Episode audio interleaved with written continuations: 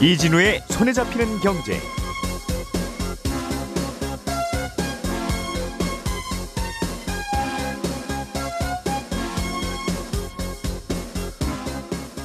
안녕하십니까, 이진우입니다. 정부가 어제 올해 우리나라 세금을 어떻게, 얼마나, 어떤 방식으로 거둘지 또는 감면을 얼마나 할지, 이 세법과 관련한 구체적인 발표를 했습니다. 하나하나 다 중요한 얘기고 알아두면 좋을 만한 내용들이긴 합니다만, 그 양과 종류가 너무 많아서 이거 다 살펴보는 건 좀 어려울 것 같고요. 그중에서 맥주에 붙는 세금이 좀 올라간다는 내용, 그리고 가상자산, 암호화폐 과세 방식에 좀 변화가 생긴다는 내용, 딱 두 가지만 뽑아서 좀 자세히 짚어보겠습니다. 어제 국회에서 또 눈길을 끄는 토론회가 하나 열렸습니다. 기업들이 이 핵심 사업 분야를 따로 떼어내서 백 퍼센트 자회사를 만들고 그 자회사를 다시 주식시장에 상장시키는 문제를 좀 해결해보자는 게 주제였습니다. 어떤 문제가 있길래 토론회까지 열린 거고, 어떤 해결책들이 논의됐는지 이 내용도 자세히 좀 들여다보겠습니다. 일월 칠일 금요일 손에 잡히는 경제, 광고 잠깐 듣고 시작하겠습니다. 오늘의 뉴스를 프로파일링합니다. 평일 저녁 여섯 시 오 분 표창원의 뉴스 하이킥.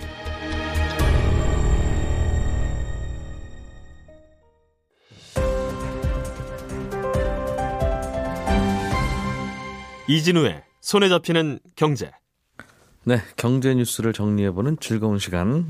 김현우 행복자산관리연구소장, 손에 잡히는 경제 박세훈 작가, 그리고 금요일에만 들을 수 있는 특별한 목소리 안승찬 기자 세 분과 함께합니다. 어서 오십시오. 네, 안녕하세요. 예. 경제 뉴스를 정리하면 즐거워요? 즐겁게 정리해보겠다는 마음입니다. 네. 독특한 취향의 박세훈 작가님께서 준비해 오신 소식부터 들어보겠습니다. 네. 맥주에는 세금 많이 붙는 건 알고 있었어요. 네. 그런데 올해는 더 많이 붙습니까, 이제부터? 그렇습니다. 맥주에 붙는 세금은 맥주 가격에 몇 퍼센트 이렇게 붙이는 방식을 쓰다가, 예, 이 년 전부터는 맥주 일 리터에 얼마 이런 식으로 세금 매기는 방법을 바꿨습니다. 음, 네. 이렇게 바꾸게 된 배경에 대해서는 짚어볼 문제가 많긴 한데 그 얘기하려면 두 시간 정도 걸릴 것 같으니까 이건 저희 팟캐스트에서 따로 말씀을 드리겠고요. 예. 어쨌든 맥주 일 리터에 얼마 이렇게 세금을 매기는 걸로 바꾸면서 세율은 작년 전체 물가 상승률에 연동을 해서 조정하기로 했었습니다. 그러니까 음. 물가가 오르면 세율도 오르는 구조, 이렇게 되는데, 올해 맥주에 붙는 세금은 리터당 팔백오십오 점 이 원, 작년보다 한 이십 점 팔 원 정도 올랐거든요. 예. 그러니까 음. 편의점에 사 먹는 오백 밀리리터 캔맥주 같은 경우는 십 점 사 원. 세금 오르는 겁니다. 알겠습니다. 작년 물가 상승률 음. 이 점 오 퍼센트가 반영된 수치입니다. 이게 맥주 가격에 몇 퍼센트, 그러면 맥주 회사가 알아서 가격을 올릴 테니까 네. 세금도 같이 올라가니까 굳이 뭐 가만히 그렇죠. 조정 안 하고 있어도 올라가겠지인데 네. 맥주 일 리터에 얼마라고 세금을 아예 정해놓으면 안 오르죠. 이거는 뭐 십 년 지나도 안 오르니까 네. 맥주 일 리터는 십 년 전에도 일 리터, 네. 백 년 후에도 일 리터니까 네. 매년 물가를 반영하는군요. 그렇습니다. 음. 그런데 이거는 그럼 리터당 얼마가 붙는 거라면 이 세금을 결국 소비자가 부담해야 되는 건가요? 그렇겠죠? 세금이 오른 맥주 가격도 오를 것이냐, 이게 가장 궁금한 건데 네. 아마도 오를 걸로 보입니다. 왜냐하면 작년 같은 경우에 전년도인 이천이십 년 물가 상승률이 영 점 오 퍼센트였어요. 지금보다 꽤 낮죠. 그때 맥주는 리터당 사 점 일 원 세금 올랐습니다. 네. 오름폭이 올해 오분의 일 수준이었는데 음. 맥주 업체들이 바로 가격 올렸었습니다. 대략 한 이 퍼센트 조금 안 되게 가격을 인상했는데, 세금뿐만 아니라 원자재 가격 오르고 코로나십구 때문에 실적도 안 좋아서 올릴 수밖에 없었다라는 게 맥주 업계 입장이었거든요. 음. 근데 당분간 물가가 높게 유지될 거라는 전망이 많고, 여전히 원자재 가격도 높다는 점을 고려해보면 가격 인상 가능성이 굉장히 높은 상황입니다. 음. 이번에 올라간 세금이 적용되는 건 사월 일일부터 일 년간인데 네. 아마도 삼월쯤에 음. 맥주 업체들이 가격 인상안을 발표할 걸로 보입니다. 세법 이렇게 바꾼다는 소식을 그때도 전해주셨던 기억이 있어요. 네. 어, 우리 저 큰 회사 맥주 말고 네. 작은 회사들이 만드는 올망졸망한 귀여운 맥주들, 그런 맥주들은 조금 생산하니까 원가가 비쌀 거 아니겠어요? 그렇죠. 그러면 그 회사들은 그럼 세금도 많이 내야 되냐? 네. 맥주 가격의 몇 퍼센트를 세금으로 낸다면, 그래서 그냥 어떤 맥주든 리터당 얼마로 내자 이렇게 바꿨었던 맞습니다. 거죠. 예. 그런데 그게 이제 물가 상승률에 따라서 좀 조정이 된다. 네. 이거는 캔맥주, 병맥주, 뭐 호프집에서 파는 생맥주 다 적용됩니까? 생맥주는 적용이 안 됩니다. 왜냐하면 생맥주 같은 경우에는 대용량으로 출고가 되기 때문에. 예. 예전에 원가로 했을 때는 그렇게 가격 세금이 많이 붙지는 않았어요. 별로 비싸지 않았으니까. 근데 이제 예. 용량에다 매기니까 아. 대용량으로 나가게 되면 세금이 더 많이 붙거든요. 리터당 이제, 얼마니까? 네. 예. 생맥주 같은 경우는 주로 이제 직장인들이 퇴근에 마시는 음. 어, 일종의 어떤 서민들이 즐겨 먹는 술이라는 이미지가 강해서 네. 요건 세금 좀 깎아주기로 했어요. 이십 퍼센트 정도 깎아주기로 했었는데 음. 원래는 작년까지만 깎아주기로 하다가 요거 이 년 더 연장해서 이천이십삼 년 말까지는 이십 퍼센트 세금 계속 깎아주기로 했습니다. 음, 생맥주는 깎아준다. 네. 정해진 가격에서. 네. 그래도 올라는 가겠네요. 그러면 조금은 오를 겁니다. 그렇죠. 올라 어차피 올리고 또 깎아주는 거니까. 그렇습니다. 맥주 세금만 오릅니까? 소주 뭐 양주라고 부르죠? 네, 그런 소주, 다른 위스키는 안, 변화 없습니다. 왜냐하면 소주는 여전히 가격에 따라 세금 매기고 있거든요. 출고가의 칠십이 퍼센트 세율로 세금을 매기는데 예. 이 년 전에 맥주에 매기는 세금 바꾸면서 맥주는 뭐 부과한 것 바꿨지만 소주는 그대로 뒀습니다. 음. 그러면서 당시에 소주의 세금 부과하는 방법은 차차 논의하자라고 했었는데 아마도 소주는 세금 부과 방법을 바꾸기가 어려울 겁니다. 예. 왜냐하면 지금은 소주랑 위스키 둘 다 출고가 또는 수입가의 칠십이 퍼센트를 주세로 내는데 그러니 당연히 가격이 비싼 위스키는 세금도 비싸게 내겠죠. 음. 맥주에 부과하는 것처럼 근데 이걸 양에 따라 세금을 매겨서 예. 소주나 위스키나 모두 리터당 얼마 이런 식으로 세금을 매기면 같은 용량의 소주와 위스키는 세금이 같아집니다. 예를 들어 음. 출고가 천 원 하는 소주와 수입 신고가 십만 원 하는 위스키가 용량이 같다면 예. 세금 같이 내는 겁니다. 음. 근데 이렇게 되면 이게 소주하고 위스키는 아예 전혀 다른 상품 아닙니까? 근데 증류주로 함께 포함이 됩니다. 분류에서 아, 분류를 하다 보면 네. 둘 다 증류주니까. 네. 아. 그렇게 되면 소주의 세율이 확 오르거나 아니면 위스키의 세율이 확 내리거나 둘 중 하나로 결정이 될 텐데 예. 소주 가격이 오르면 정부 입장에서는 이래저래 부담이 음. 클 겁니다. 네. 반대로 위스키 세율이 확 내려가게 되면 위스키에서 걷어들이던 고액의 주세를 우리가 포기하게 되는 거거든요. 네. 그렇기 때문에 양쪽 다 쉽지 않은 길입니다. 그래서 바꾸기가 어려울 겁니다. 근데 다 증류주이긴 하지만 분류한다면 소주나 네. 위스키나 우리는 소주하고 위스키를 구별 못하지는 않잖아요. 그렇죠. 딱 보면 알잖아요. 누가 봐도 소주고 누가 봐도 위스키. 그게 헷갈리지는 않으니까. 네. 그냥 소주는 지금처럼 리, 어, 뭐 금액에다 매기는 걸로 한다든가 네. 금액의 몇 퍼센트. 네. 그다음에 위스키는 지금처럼 뭐 별도로 분류해서 가격이나 매기든가 아니면 네. 그, 서로 다르게 하면 안 됩니까? 그러면, 그러면 될 것 같은데 안 됩니다. 네. 왜냐하면 예. 더블유티오 있죠. 국제무역기구. 협정 위반으로 걸립니다. 우리가 볼 때는 소주랑 위스키가 구분이 확 되고 아예 다른 술이지만 예. 더블유티오에서 볼 때는 똑같은 술입니다. 그냥 증류주 이렇게 봅니다. 분류체계가. 아. 그래서 세금 부과하는 방법을 다르게 매기면 음. 협정 위반이 됩니다. 수입품 차별하지 말라는 거죠. 그러니까 소주는 당신네 나라 증류주고 네. 한국 증류주고 네. 위스키는 우리 증류주인데 네. 너, 너희 나라 증류주는 세금을 적게 매고 우리나라 증류주는 많이 매기면 이건 싸우자는 얘기다. 그렇습니다. 아. 구십구 년도에 어, 소주에는 삼십 퍼센트 세율 매기고 위스키에는 백 퍼센트 세율 매겼다가 더블유티오가 예. 또 크게 혼났거든요. 그 이후에 동일하게 칠십이 퍼센트를 지금 매기고 있는 거죠. 그렇군요. 알겠습니다. 자, 김현우 소장님. 네. 가상자산에 세금 매기는 방식이 조금 더 달라집니까? 네. 좀 많은 부분이 보완이 됐는데요. 일단 예. 가상자산을 팔았을 때 양도 차익이 생기면 그에 대해서 세금 매긴다. 이건 이제 올해 매기기로 했다가 내년으로 아, 미뤘다는 건 다들 아실 겁니다. 근데 이와 관련해서 달라진 것들이 몇 가지 있는데요. 일단 취득가액을 계산하는 방법의 시점이 달라집니다. 그러니까 과세가 시작되는 건 내년 일월 일일부터잖아요. 네. 어, 양도차익을 우리가 계산할 때는 이걸 얼마에 사고 얼마에 팔았냐 이게 중요합니다. 음. 어, 근데 이때 얼마에 샀느냐 이 취득가액을 산정하는 방법이 이천이십삼 년 일월 일일 영 시 기준 당시에 공시된 시가와 실제 취득가액 중에 높은 가액을 계산합니다. 그러니까 예를 들어서 A라는 코인을 뭐 내년이 되기 전에 백만 원을 샀는데 네. 내년 일월 일일 영 시에 얘가 삼백만 원이 됐다.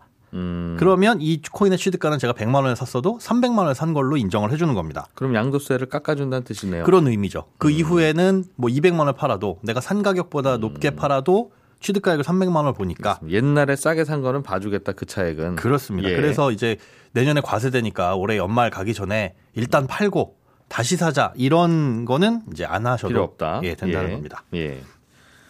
그런데 네.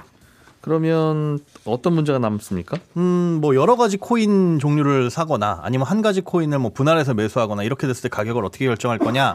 이 경우에도 마찬가지로 내년 일월 일일 영 시 기준으로 취득가액을 결정하긴 하는데 네. 문제는 내년 일월 일일이 지난 다음에 예, 그 다음에 이제 취득가는 어떻게 보, 이, 계산할 것이냐인데 예, 지금까지의 기준은 선입선출법이라고 해가지고 매도할 때는 가장 먼저 산 걸 판 걸로 계산을 했습니다. 그러니까 코인을 열 번에 나눠서 샀다. 근데 이 똑같은 코인이 일 코인에 일월에는 십만 원, 이월에는 이십만 원, 삼월에는 삼십만 원 해서 쭉 올라갔다고 해도 나중에 가서 팔 때는 일단 일월에 산 코인부터 먼저 판 걸로 계산돼서 꽤 음. 높은 세금이 매겨지겠죠. 이게 이제 선입선출법인데 네.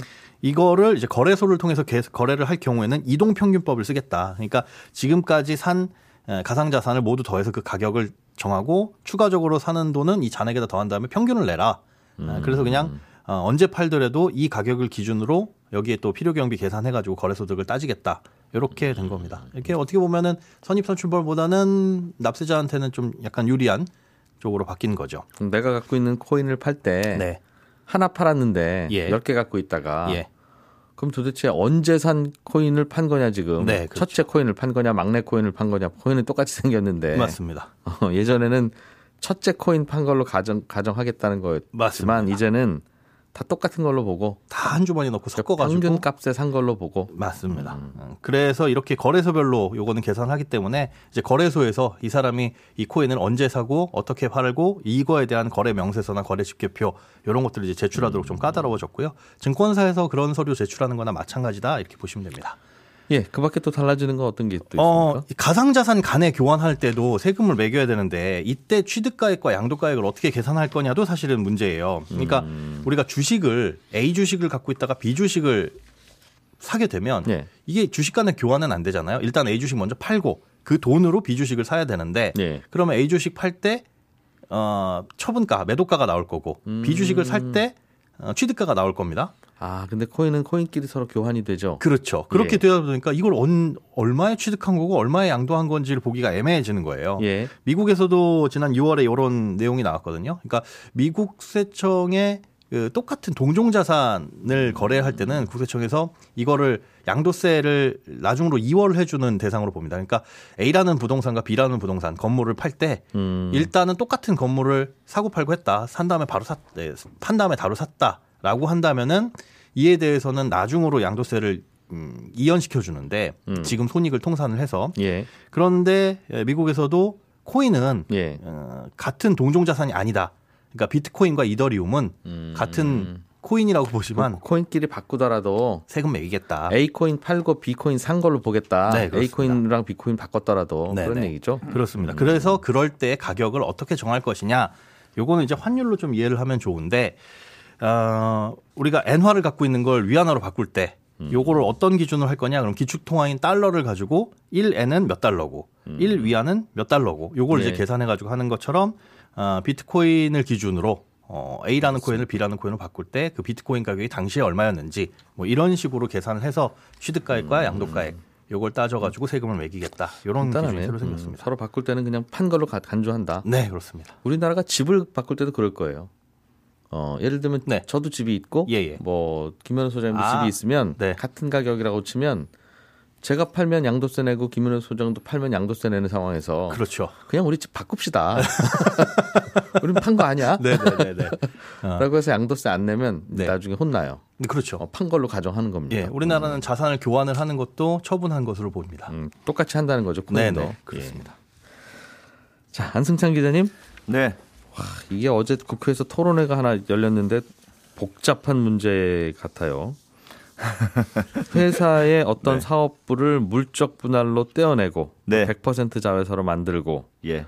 그런데 그 회사를 다시 상장시키면 즉 네. 모회사도 상장돼 있고 자회사도 상장되는 음. 그런 상황이 벌어지면 주주들이 화가 나고 손해를 많이 본다는 이유로 이걸 좀 고쳐보자 이런 주제였다면서요? 그렇습니다. 뭐 물적 분할, 인적 분할은 음. 저도 설명 들었고 뭐 이제 다들 많이 아실 것 같고 예, 예. 지금 문제가 되는 건 마치 이제 엘지화학이 배터리 사업부 떼어내서 이제 엘지에너지솔루션을 별도로 만들어서 그걸 다시 상장하는 이 네. 문제처럼 어, 물적 분할 이후에 떨어져 나간 자회사를 재생장할 때 소액 주주들이 주가 그러면 자꾸 모회사 주주가 주가가 떨어지더라. 예. 그래서 어, 마음에 안 들더라. 음. 힘들게 아이 낳았더니 장가가고 시집가고 하더라. 예, 뭐 이런 예. 상황이 된 건데 그래서. 물적 분할 이후에 재상장하는 걸 좀 어렵게 만드는 방안들이 여러 가지가 고, 거론이 되고 있습니다. 정치권에서. 네. 예. 국회에서도 거론이 되고 어제 토론회에서도 많이 나왔는데 이제 대표적인 게 거론되는 게 이제 하나는 물적 분할에 반대하는 주주들에게 주식 매수 청구권을 청구, 부여하자 이런 방안입니다. 그러니까 자회사로 만들어서 상장시키려고 하면 네.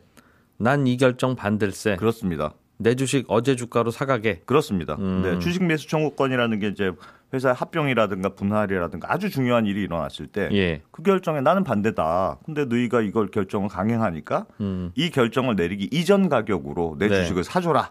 뭐 이런 절차잖아요. 그러니까 음. 저리 신으면 중이 떠날 수 있는 예. 어, 그런 기회를 공식적으로 보장하는 제도인데 예. 지금까지는 물적 분할에 대해서는 주식 매수 청구권이 아예 없었거든요. 아. 왜냐하면 이론적으로 물적 분할이라는 게 이제 그 회사 사업부가 백 퍼센트 자회사로 되는 거니까 네. 모 회사의 재무제표에 그대로 들어가는 거 아니냐. 별로 세상 달라질 거 없는데 음. 왜 갑자기 내 주식 사가기 그러냐. 그렇죠. 어. 그래서 물적 분할에는 주식 매수 청구권이라는 제도가 없었는데 그러지 그래도 물적 분할 이후에 상장하는 경우에는 네. 기존의 모 회사 주주들, 그러니까 예를 들면 엘지화학 주주들에게 주식 매수 청구권을 부여해서 음. 그 엘지엔솔이 상장하는 게 마음에 안 들면 예. 저희한테 그 주식 팔, 팔으면 다 받아들이겠습니다. 음. 뭐 이렇게 한번 주자는 거죠. 예. 회사 입장에서는 어, 주주들이 그, 이, 그 분 상장 분할 후 상장 결정 이전 가격으로 주가를 사줘야 되기 때문에 예. 그만큼 비용이 또 들 수 있거든요. 그래서 음. 아무래도 물적 분할 후 상장 결정에 조금 더 신중하게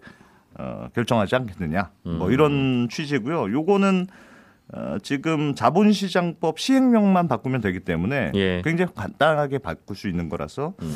뭐 금융당국 마음만 먹으면 좀 금방 시행이 될 것 같은데 다만 이것도 문제는 조금 있습니다. 뭐냐면 예를 들면 물적 분할 이후에 상장하는 게 바로 이루, 이루, 이루어지는 경우면 모르겠는데 네. 시간이 한참 만약에 걸리는 경우다. 음. 일 년이건 이 년이건 예. 그런 경우에는 주식 매수 청구권을 주는 주주의 시점을 언제로 봐야 되느냐. 음. 물적 분할했던 시점으로 보면 한참 있다가 결정하면 지금은 이 주주가 아닌 사람이 있을 수도 있고 반대로 그렇겠어요. 상장을 결정하는 시점에 하면 그 사람은 예전에 물적 분할할 때는 주주가 아니었던 사람인데 음. 아, 이렇게 볼 수도 있어서 예.